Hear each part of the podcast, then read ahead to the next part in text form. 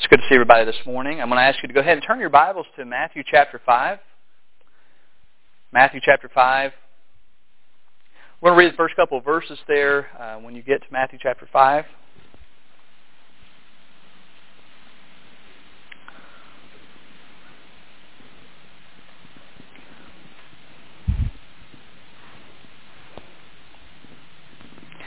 Matthew chapter 5 and verse 1.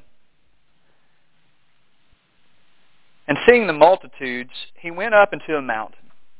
And when he was set, his disciples came unto him. And he opened his mouth and taught them. That's where we'll stop reading this morning. Let's bow to the Lord in prayer. Heavenly Father, we thank you for the day that you have given. And God, we thank you for this year that we have, uh, a brand new year to worship you, to serve you, uh, God, to live for you.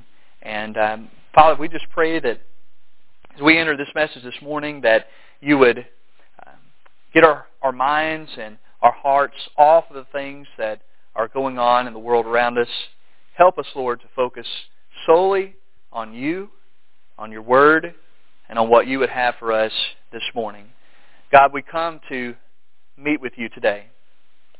And we know that your Spirit is here. We know that you're present.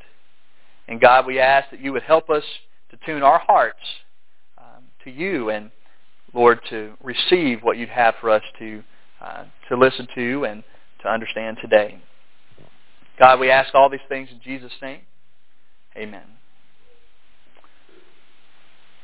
For the next several Sundays, I am going to be doing something that uh, is usually looked down upon by church members and fellow pastors. Uh, and I, I guess maybe a lot of pastors have been accused of doing this in the past, but I, I'm going to be preaching someone else's sermon. I hope that you're okay with that. Um, I'm telling you this because as you listen, you're eventually going to figure out this isn't his. You know, he, our pastor's not that smart, right? And you're, you're going to realize that, that this isn't his, and, uh, and you'll be right, it, it isn't.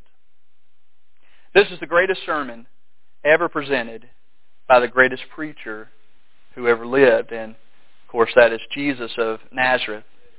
Um, it's properly called the Sermon on the Mount. And uh, the first couple of verses that we read there, it talks about him going uh, upon a mountain. And when he was said, his disciples came to him. It says in verse 2, he opened his mouth and taught them, began to present this sermon uh, to them.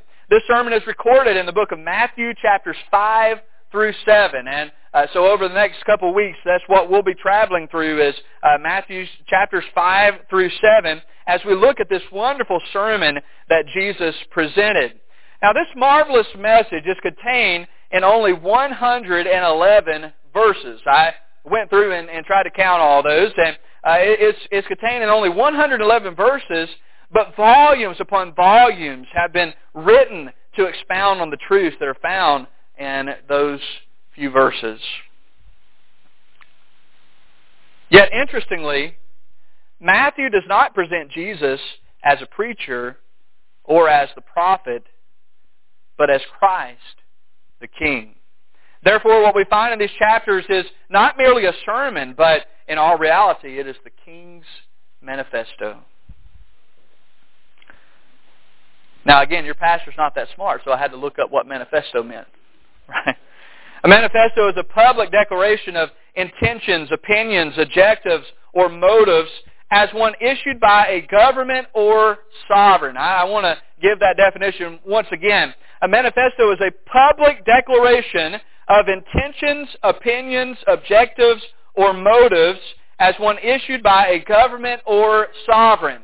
Now, in these verses, we find Jesus, the King, who is the King of kings, the Lord of lords, who is sovereign over all, says that he went up on a mountain and he called people to him. And of course, he uh, publicly declared what the objectives and uh, the motives were of his kingdom.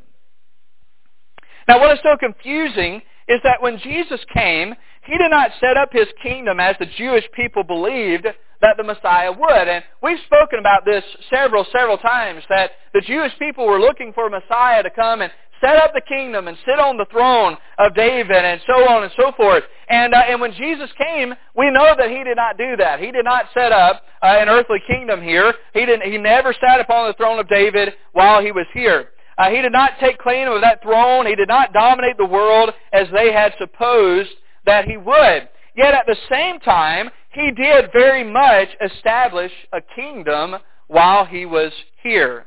A kingdom that is mentioned nearly 120 times in the gospel alone. This kingdom is not one set by physical boundaries or ruled on an earthly throne. But his is a spiritual kingdom that is present in the hearts of all who believe him and submit to his rule. John the Baptist spoke of this kingdom when he cried, Repent, for the kingdom of heaven is at hand.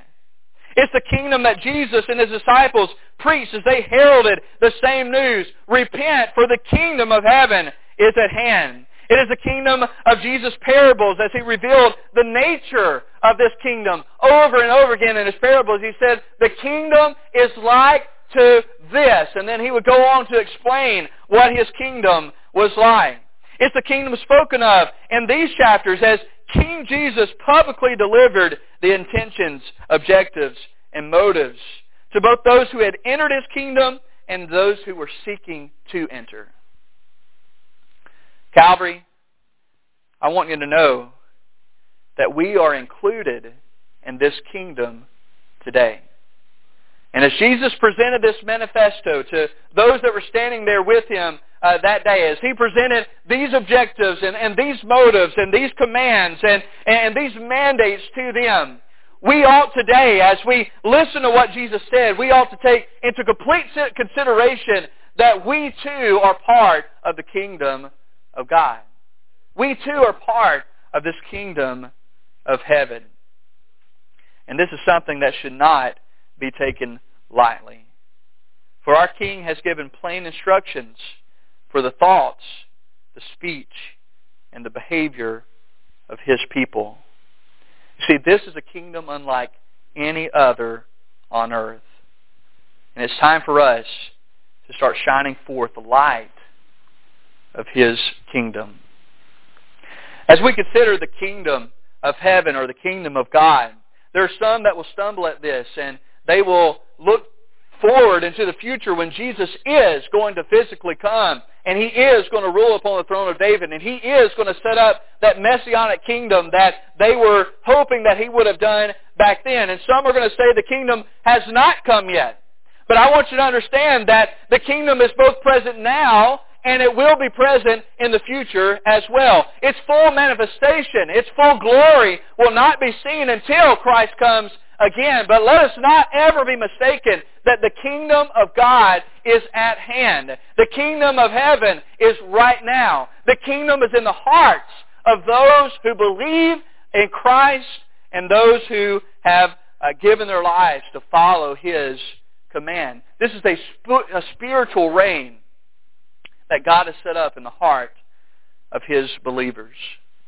And over the next several weeks, we're going to look at uh, this this mandate. We're going to look at this manifesto that Christ presented uh, to His kingdom there. But this morning, what I want us to do is just quickly, I want us to get an overview of what this message is, an overview of this sermon that Jesus presented, an overview of this uh, of this address or manifesto that He delivered there uh, to the people that day. And so, as it rightly says there on the screen, we're going to be looking at the King's sermon. And this is what it is. This is the King's sermon. It's not something I said I'm preaching someone else's message. It's not somebody off the internet. It's it's Jesus. Okay, if you hadn't caught that already, I'm presenting to you Jesus' message, and uh, I'm going to try to do the very the very very best that I can in presenting that. The first thing I want you to understand about this kingdom that we live in, this kingdom that we're to be a part of, this kingdom that we so often are blinded to and do not pay attention to, the first thing about this kingdom is that it is a kingdom of humility. And we find that in chapter 5 in verses 1 through 12. These are probably the most well-known verses in the Sermon on the Mount. Uh, they are called the Beatitudes. And if you just kind of skim on down uh, as, as I'm talking here, if you look on down uh, verses 1 through 12, you're going to see uh, where he uh, begins by saying, uh, Blessed are the poor in spirit. Uh, verse 4, Blessed are they that mourn. Blessed are the meek. Blessed are those that do hunger and thirst after righteousness. Blessed are the merciful. Blessed are the pure in heart. Blessed are the peacemakers. And then blessed are those which are persecuted for righteousness' sake. And as you go on down through, these are, of course, called Beatitudes. And I believe that these Beatitudes are the framework of this whole message and, uh, and, and, of course, the framework of, of all of kingdom living. And this is what Jesus began with. I think it's very interesting that when God delivered his law, and of course we look we view the law as being the first five books of Moses, but when we're talking about in a timely order, uh, when God first delivered his law, he didn't just give them a whole bunch of rules and, and deliver to them this whole this whole uh, you know instruction book, but he began with the Ten Commandments. And the Ten Commandments serve as a framework for all of the law a framework for all of their commandments and all of their instructions. And as we look at this Sermon on the Mount, that's what I that's how I believe the Beatitudes serve as well, is as a framework for everything else that he's about to say to them. In other words, they would never get what's coming next until they got what he says here in these Beatitudes. In the, in the Beatitudes, we find the true nature of what it means to be a Christian, which is something that is so needed in churches today. Christians today are usually stereotyped as being arrogant or high-minded, as being snobs or hypocrites, judgmental and self-righteous. And don't take offense to that. Because some of us have earned that badge, haven't we? Yet in the Beatitudes, we find the polar opposite. As we look down through those, uh, those Beatitudes, we find that we're to be poor in spirit. We find words like mourn, meek, hunger, merciful, pure, and peacemakers. What is being stressed there? Humility. The kingdom of humility.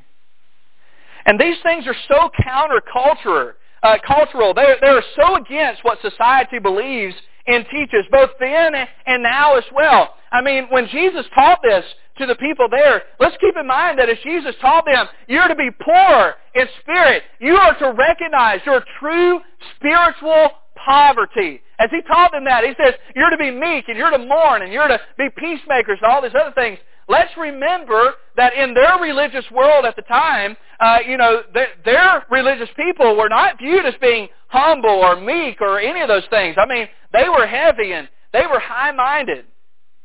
You know, they, they were not humble at all. We have the Pharisees and the Sadducees who were self-righteous uh, in their own, uh, you know, views of themselves and things like that. And, and that's what Jesus was dealing with. And even today, as we talk about the fact that Christians or those in the kingdom are supposed to be, you know, all these things, poor and merciful and, and uh, meek, you know, meek and all these things, uh, that goes right against the culture that we live in today. In today's culture, if you're going to make it to the top, what do you got to do? You got to step on everybody between you and it, right? If you're going to be successful, you have to keep in mind that nice guys finish last. And, and, I mean, there's all kinds of stuff that has just been drilled into our minds and into our cultures. And, and so when, when they took this, if they were to take this upon themselves, if they were to take upon themselves a poor spirit, a, a meek mindset, if they were to take a, a merciful look at things, try to be peacemakers instead of warring against others, if they were to take these things on and adopt them uh, for their own, then that was going to incite aggression against them. People were going to look at that. And, and automatically, when they saw a difference in them, or automatically when they saw a, a sense of righteousness in those people's lives, they were going to take offense to it. And of course, it was going to spur on persecution and so Jesus finishes all this with verse 11 where it says, Blessed are you when men shall revile you and persecute you and shall say all manner of evil against you falsely for my sake. You know, it's sad, but when ungodly people are in the presence of godly people, we don't even have to say a word. We don't have to say anything condescending. We, we don't have to say anything that uh, that looks down upon them or, or makes them feel belittled or anything like that. When an ungodly person is in the presence of someone who is truly godly, and they're in the presence of those morals, and they're in the presence of those you know statutes that they have built their lives around, they automatically feel threatened by those. You don't have to say anything. They're going to feel threatened and they're going to lash out against it. It just happens.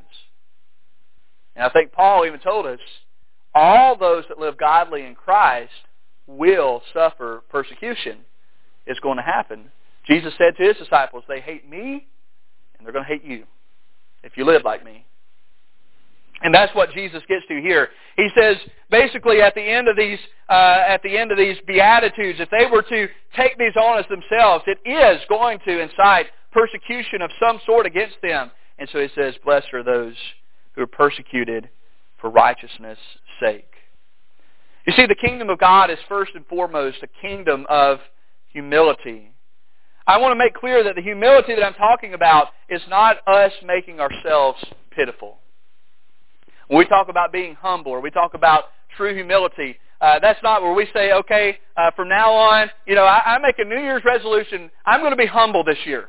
Okay, and so we, you know, put on a sad face and, and we make ourselves humble and we start trying to mourn and we start trying to be meek and, and things like that. That's not the, the type of humility that I'm talking about here. The humility that Jesus was expecting from them, the humility that we are to take on today is where one lets go of self completely and instead allows the king to live through him.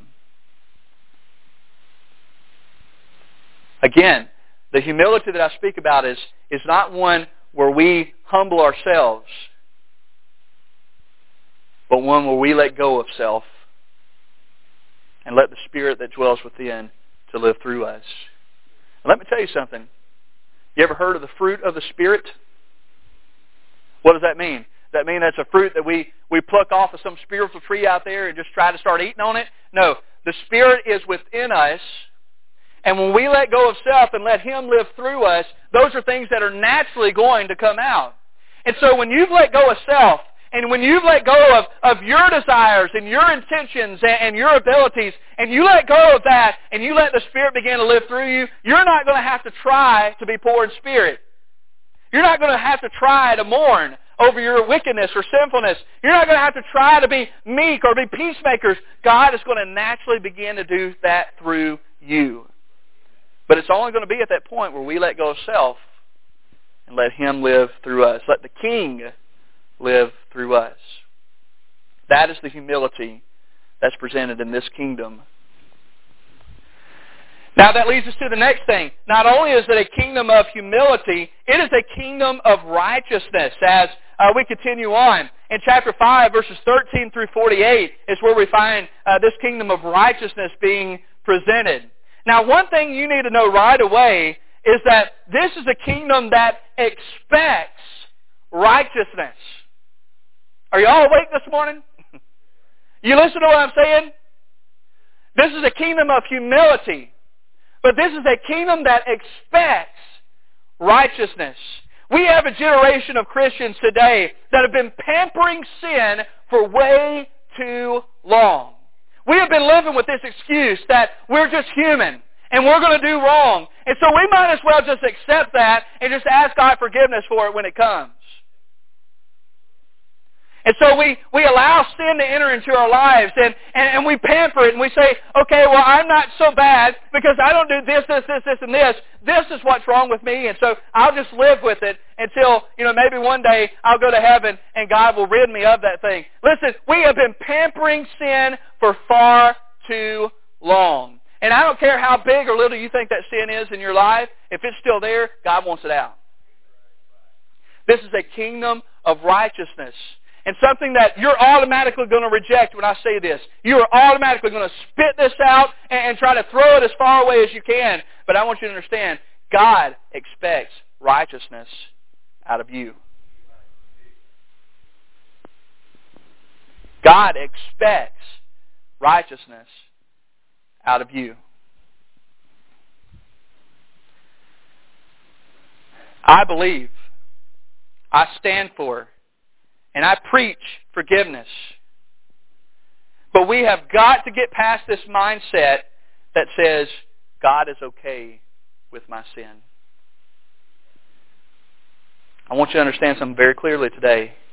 God is forgiving God. And God is merciful. God is long-suffering. God is patient. He's kind. He's gracious. He is every bit of those things. But God is not okay with your sin. God is not in the least bit okay with your sin.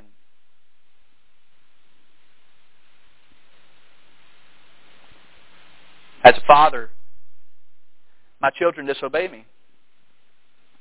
It happens. I, I disobey my parents. You did too. And if you've got kids, they disobey you. Now, my, my child will mess up. And I forgive my child. But they never need to be confused and think, Daddy's okay when I disobey. I'm not okay with it. I never will be okay with it. I will forgive them when it happens. And we need to take that same mindset. God, you've got sin in your life. God's not okay with it. He will forgive you. God is not okay with our sin. What we find here about this kingdom is that it is a kingdom of true inward spiritual righteousness. Now Jesus begins this thought by saying this. This uh, these next several verses all talk about this kingdom of righteousness, and, and the very first thing that he brings up is, is he says this. He says, "You are the salt of the earth, and you are the light of the world." We find that in verses 13 through 16. And of course, after saying you're the salt of the earth and you're the light of the world, he says, "Let your work so sh- so shine before men." Or excuse me, uh, let your light so shine before men that they may see your what? Good works and glorify your Father which is in heaven. Does God expect you to do good? Yes.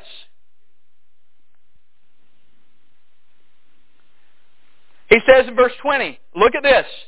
Chapter 5, verse 20. Skip on down there with me. He says, For I say unto you, that except your righteousness shall exceed the righteousness of the scribes and Pharisees, you shall in no case enter the kingdom of heaven. Now, what did the righteousness of the scribes and Pharisees have? Well, they had self-righteousness or self-inflicted righteousness, self-tried righteousness. But he said, unless your righteousness exceeds theirs, you will in no wise enter the kingdom of heaven. What's he talking about? There's got to be a spiritual change. There's got to be a true inward spiritual righteousness take place in your life, or you will never enter the kingdom of heaven. He went on the next several verses and reissued several of the, the greatest, as we would call them, commands of the law, the most controversial uh, commands of the law. Only here, he, he placed equality between the sins of the flesh and the sins of the heart. You see, under his mandate, uh, there is adultery in the lustful look. There is murder in the angry thought. And there is theft in the covetous wish. He said over and over again, you have heard it said, don't commit adultery. But I say to you that if a man looks with lust, that the act of adultery has already been committed. The scriptures say, thou shalt not kill. Well, you know what that gave them freedom to do? That gave them freedom to do everything except kill somebody, right?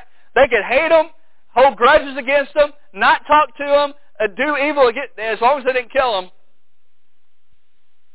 He said if a brother has hatred in his heart, it's the same as murder.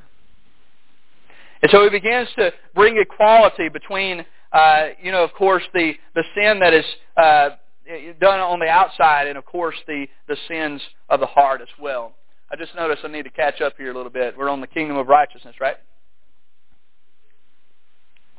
Now to top all that off, I want you to see what he says in verse 48. At the end of all these things that he has presented in verse 48, he says this, Be ye therefore perfect, even as your Father in heaven is perfect. Somebody's going to say, he doesn't mean that. He, he doesn't mean be perfect. I mean, he's he's just saying, you know. Did did he give any answer under that that says, "Oh, I don't really mean be perfect"? What does he say? After all this, he says, "Be ye therefore perfect, even as your Father in heaven is perfect."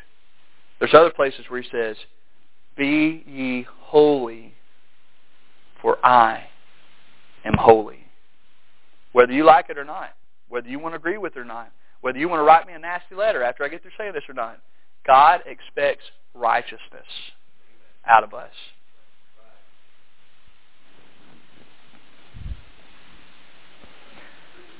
Now you're going to say, that's impossible.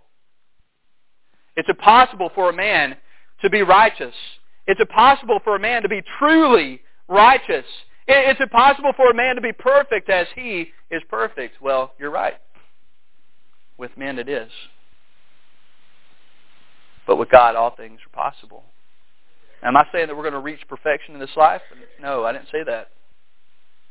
Did I say we're ever going to be truly righteous in this life? No. But let's not allow that to cause us just to completely jump off board and just give up righteousness altogether. I believe what Jesus expects here is for us to strive for righteousness as hard and as long as we can. And of course that begins with humility. Now here's what people like to do. The Beatitudes are hard, right? the Beatitudes are tough. And so what we want to do is we want to skip past the Beatitudes and we want to start on this righteousness. Okay, God, I want to be like you and I, I want to please you with my life. And so I'm going to start trying to be righteous. And so they start trying to uh, to be like this and, and do this and do that. But you know what this is? What what happens is is when we start trying to make our own righteousness or we start trying to uh, to to make ourselves righteous. Number one, what it does is it's going to make us uh, get tired. It's going to exhaust us because we're going to realize we can't. And the next thing it's going to do is going to, it's going to make us start being judgmental of other people. So you see, the humility has to come first. First, we have to empty ourselves. We have to allow the indwelling spirit to begin living through us, to begin flowing through us, meekness and, and, uh, and all those different things. And once that is flowing, once He is working and flowing through us, then and only then can we ever even begin to try living up to the standard of righteousness that he's presented here. That leads us to the next thing. It's a kingdom of worship as well. As you look on through, uh, go over to chapter 6. Uh, chapter 6 presents a kingdom of worship. Now at that time, Israel was filled with people who honored God with their lips, but their heart was far from him. Jesus said his kingdom would not be so. In chapter 6, Jesus taught them how to truly worship God. I remember a conversation that Jesus was having with a woman at a well one time. And she asked him this question, I guess trying to trip him up. And she said, you know, our, our fathers believe that, uh, you, you know, we, we ought to worship here, but, but y'all say you should worship there. You know, what do you say about all this? And, and Jesus says, listen, the time is coming when worship's not going to be done in this mountain or that mountain. But those that worship God will worship Him in spirit and in truth. In spirit and in truth. And I, I think in these verses, in, in chapter 6, Jesus tells us exactly how to do that. How to worship in spirit and in truth. First of all, He teaches them how to give. You know that your offerings, your giving, your giving, by the way, your tithes is not just so we can keep lights on here. You know, your giving, when we take up an offering, what you give is a part of your worship.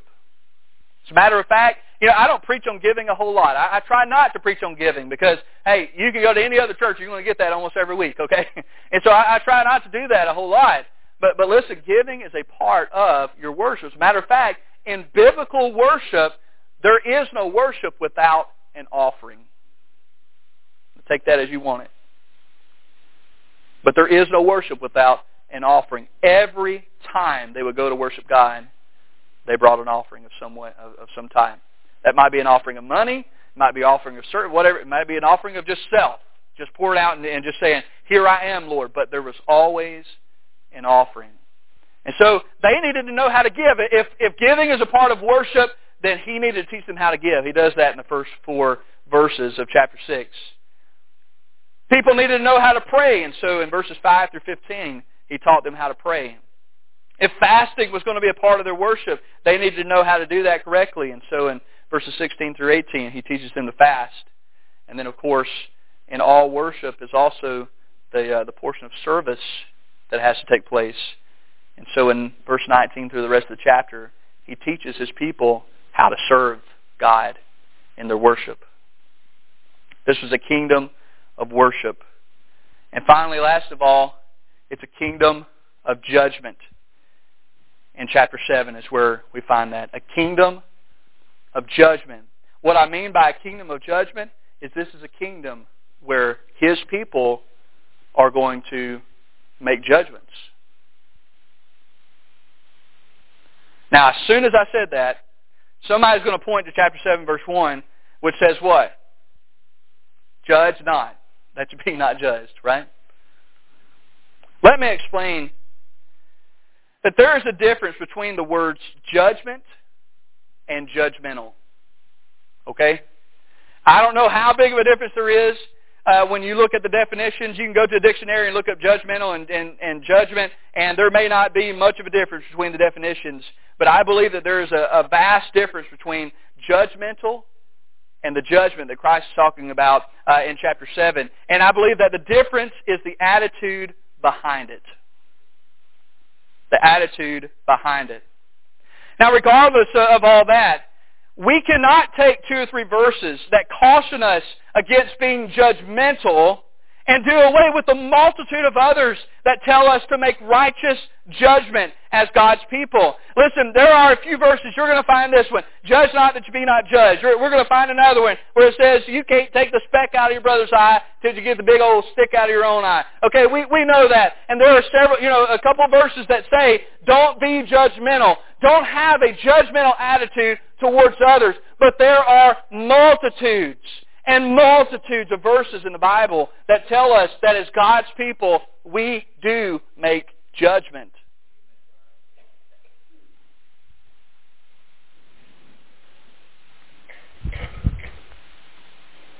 Chapter 7 has some very pointed verses against being judgmental of others when we haven't judged ourselves.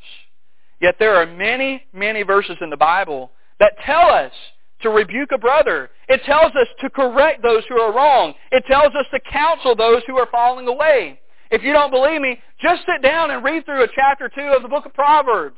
Read through some of Paul's letters, and, and you're going to find over and over again where it tells us, first of all, not only are we to, uh, if we find a brother in fault, are we to go to them and say, listen, what you're doing is wrong. A judgment is an assessment of what is right.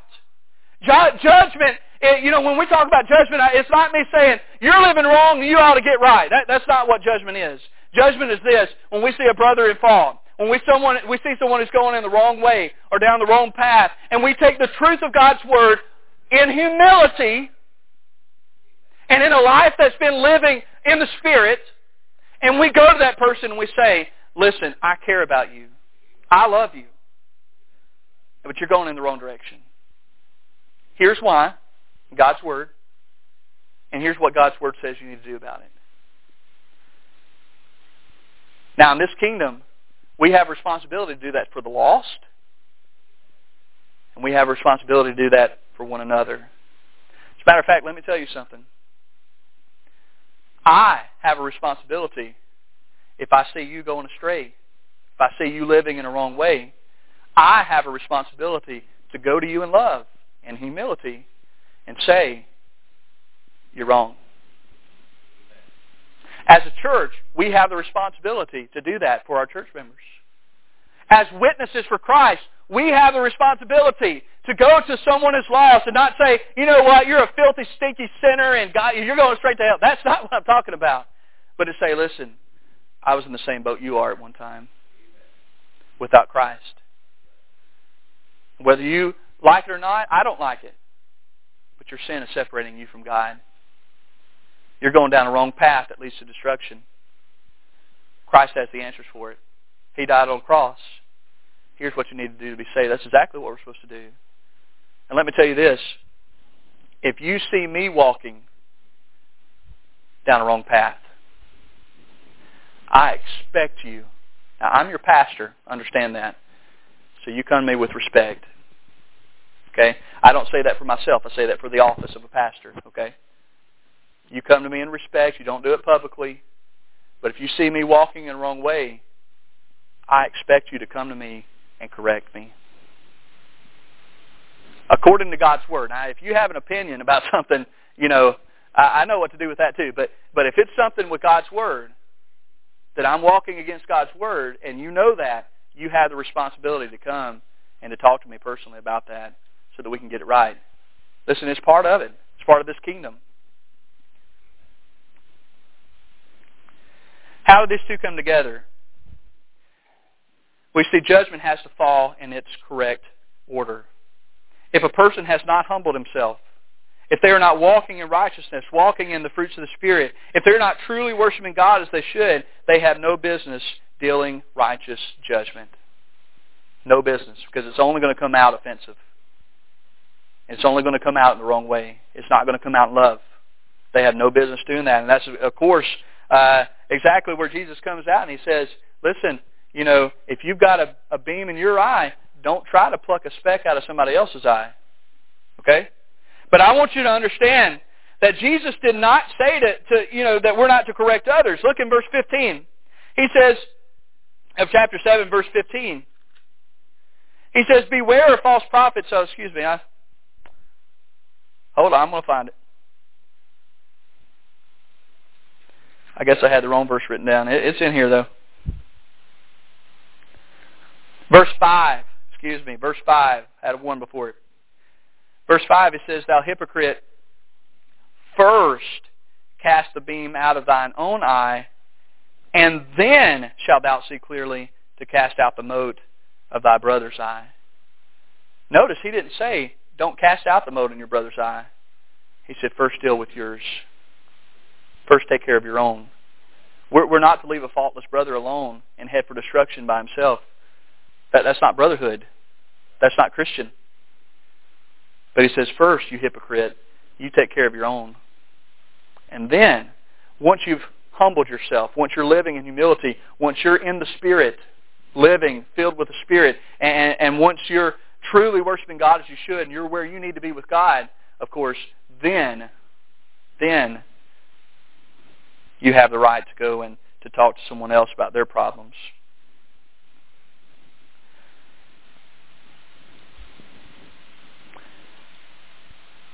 As we look through this Sermon on the Mount, we find, first of all, true humility. We find, second of all, true righteousness. Third, we find true worship. And then we find uh, the judgment that, that is talked about there in chapter 7. Listen, in, in closing this morning, as we stand before this great manifesto, we find ourselves just as helpless and, and as hopeless in keeping these things as the Jews did while standing before their law. I mean, when we look at the Sermon on the Mount, we really think about everything that Jesus said there and, and just the, the, you know, the huge commandments that, that he has placed there before us. We, we're going to stand and we're going to look at that and we're going to say, this is impossible. I, I can't do this.